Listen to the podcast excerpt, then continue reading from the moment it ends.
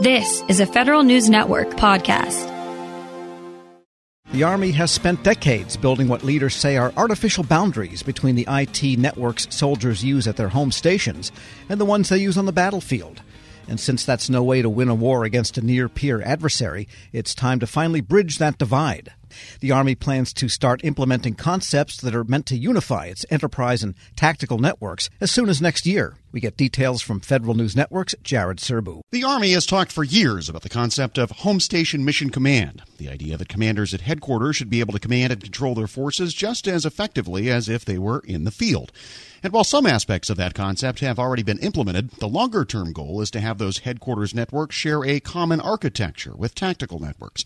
The service took a big step in that direction recently when the Army Requirements Oversight Council defined formal requirements for unified network operations. That's according to Lieutenant General John Morrison, the Deputy Chief of Staff for Command, Control, Communications, Cyber Operations, and Networks. That lays out that unifying requirement to operate, maintain, and defend the network end to end. That is a significant milestone. No more will we be buying uh, DoDIN ops or network ops or network security tools for the enterprise in tactical. We'll be buying unifying capabilities that allow us to seamlessly see the network from end to end, to seamlessly secure and defend the network from end to end, and most importantly, the ability to maneuver the network against a thinking adversary in a contested and congested environment. Morrison says some of the initial movements toward that unified network are expected to happen next year. The Army has already made significant progress toward modernizing the networking equipment soldiers use on the battlefield through its new integrated tactical network. A next big step will be to restructure the expeditionary signal battalions that help connect distant locations to the broader Army enterprise. The new Expeditionary Signal Battalion Enhanced is meant to be much more lightweight, able to deploy around the world on short notice, but with a set of equipment that can operate out of a single trailer. So that we increase the capability of our formations, but we also can do it with less people and less of a footprint so we can operate in that contested and congested environment. But the ESBEs were not the big idea. The big idea was aligning those personnel efficiencies that we gained by going to much smaller, much more agile, much more capable kit, and establishing a DoDIN ops framework, that ability to command, control, operate, maintain, defend, secure, and maneuver the network at all echelons, whether it be at the enterprise or into our tactical formations. That movement begins next year. We've already completed our first two expeditionary signal battalions and we will start building that global all the way down to tactical DoDIN op framework with the appropriate force structure, with the appropriate skill grades beginning next year. Exactly what the Army's new unified network requirements will mean for industry is still unclear, but Morrison says he hopes to have some answers soon. He says senior leaders are hoping to finalize a new Army network plan in the next several months. That document will help to define what the common network architecture will look like. Also, yet to be determined is how the plan for a unified network will play into the service's plan to largely outsource the day to day network operations on its garrisons. The Army is still piloting the enterprise IT as a service approach and doesn't expect to make any final decisions on the way ahead until 2023. The unified NetOps construct and concept is just that. The pilots that we're running is what is the best way to provide services uh, ostensibly right now at three of our installations Camp Roberts, Fort Polk, and then Army Futures Command headquarters uh, in Austin. But then we expand that out to maybe there's broader enterprise uh, capabilities that we can be working with our industry partners. And so we're working through all that, but the notion of the unified network merely would fit under that umbrella, or it would be a component of how we provide the unified network. You know, it, one is working at can we be effective, more effective and efficient with our industry partners? But the notion of the unified network in support of multi-domain operations, they, they have to be mutually supporting. But the Army's Program Executive Office for Enterprise Information Systems, the development organization in charge of building and upgrading those enterprise networks, says it's already started to change its thinking about how to conduct its mission. Historically, those networks have included a very small number of touch points to the Army's tactical networks, and that needs to change quickly, says John Howell, the Assistant PEO for Networks, Cyber, and Services. The, the modernization that we do is installation based, um, and it is based on a, a, priority list right now. Right now, there is no uh, overarching architecture. Um, we are trying to change that, but what re- the, the real key here to highlight is is limited tactical network touch points. I mentioned the RHN, but still, the ability to be able to allow a soldier uh, on the battlefield or uh, a BCT on the battlefield to be able to reach back and actually take advantage, full advantage of all of the resources that the enterprise network um, has uh, to be able to provide everything from enterprise cloud capability to uh, artificial intelligence, machine learning, to identity and credentialing access architecture, to zero trust capability, et cetera. Why are we doing that separately uh, between the enterprise and the tactical? Jared Serbu, Federal News Radio, part of the Federal News Network. Check out Jared's story at federalnewsnetwork.com. We now bring you a special presentation from our friends at WAEPA. Shane, thanks for joining us. Can you tell us about WAEPA and your new podcast? Mike, great to see you again. The podcast series, Lessons in Leadership, what we're trying to do is, is take a deeper dive, a different angle into the conversation around leadership with great leaders at all levels of government.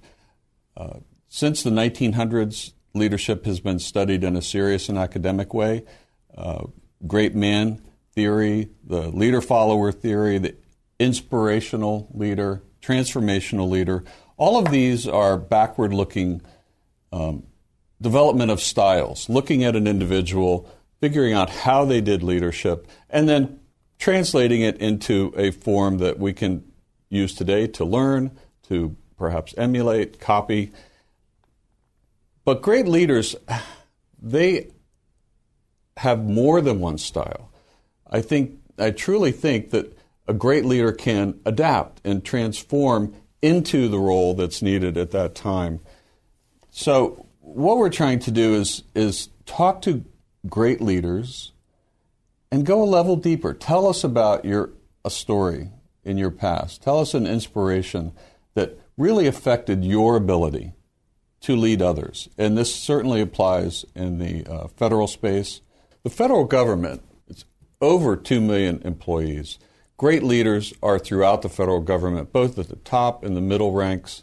And what we want to do is ask them to pull inside their memory, pull inside their personal history, find those moments in time when they were changed, they were inspired, they learned something about leadership from another person, perhaps it was uh, from themselves and they brought that to the workplace and they inspired other and became great leaders. So that's what we're trying to do with the podcast.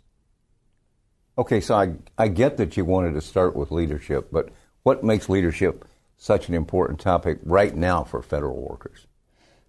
Great question. Leadership today is tested like never before. Um, today's, if I had to put a leadership style, if I had to put names to it, we hear about um, empathetic, we hear transparent, we hear uh, inspirational.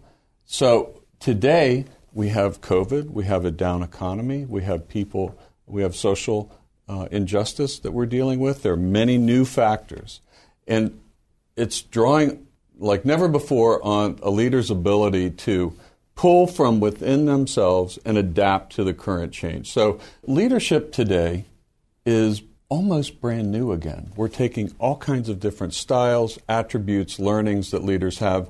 They're looking at the current situation that we're in and understanding how do I move groups of people? How do I move my employees? How do I inspire? How do I get them to the next best place?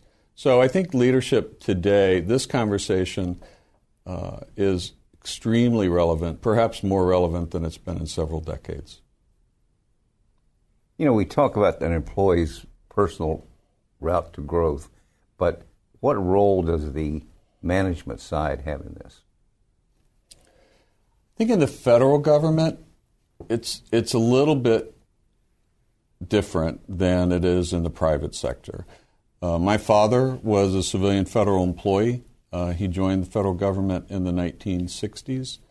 Uh, John Kennedy, he was inspired by ask not what your country can do for you, but what you can do for your country. He had opportunities to go in the private sector. That notion of service inspired him. It inspired an entire generation. I would like to think that call to service, which is unique in, in the federal space, in the government space, still exists today. Well, that about says it all. But is anything else you'd want the audience to know about you personally or WAEPA as an, as an organization? Uh, I have been uh, around the group affinity insurance world for um, three decades. Uh, I've led this is my second uh, major organization that I've led, and I will tell you that we impart this feeling. Uh, you mentioned it, Mike, about service. This notion we serve those who serve, and uh, I will tell you that it's refreshing. It's a blessing to be there, and I have so much respect for civilian federal employees at every level of government. In this podcast, we're hoping to talk to leaders which are similarly inspired and can share their learnings over a lifetime. And uh, this will be useful information uh, for anybody in government service. Helping your employees learn new cloud skills helps your business become more agile, more resilient, and more secure. Not helping employees learn new cloud skills causes your business to become less agile, less resilient, less secure, less innovative, less profitable, and, well, ultimately less of a business. Don't become less of a business. Try Pluralsight and get your employees everything they need to learn new cloud skills. Learn more at pluralsight.com/vision. Grab a 30-day free trial of Live by Live Plus, and you'll get unlimited skips, commercial-free music, and all of the podcasts and live streaming events you can handle. Visit livexlive.com slash podcast one to learn more and start your free trial.